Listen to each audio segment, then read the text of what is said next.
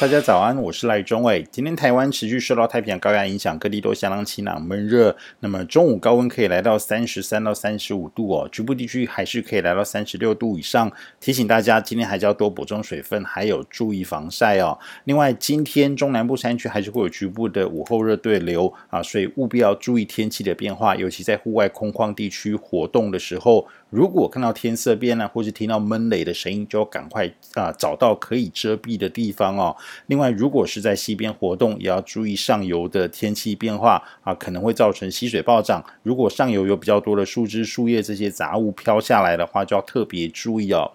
那么另外大家关心的是，目前西太平洋有两个台风，第一个是13号台风康森，另外就是14号台风灿树哦。这个康森台风侵台的几率比较低，它目前是轻度台风，中心在菲律宾吕宋岛南方。那么今明两天因为受到这个菲律宾陆地的影响啊，会稍微减弱，但是明天持续往西边进入南海之后，就会有在增强的这个趋势。那么未来会持续往西北西方向朝海南岛的这个南方来移动，那么在下个礼拜一就会到达海南岛附近的区域。那么虽然对台湾没有直接影响，但是要注意它的外围环流在明后天有机会为台湾带来比较潮湿的空气啊，午后雷阵雨的机会会稍微的增加。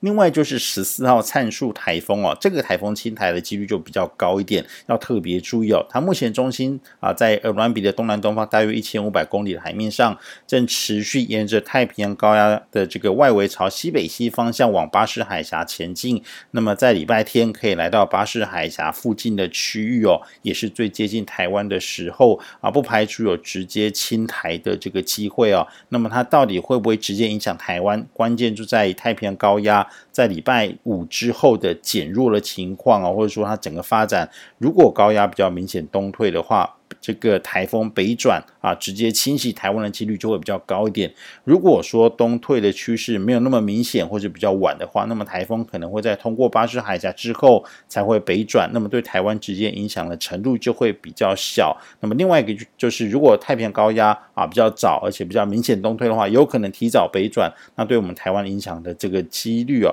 或者说情况就会比较微弱，比较小一点啊。所以未来几天还是要持续观察，因为这个台风跟我们台湾还有一段距离，所以还有一些变化的空间啊。另外，因为这个过去这个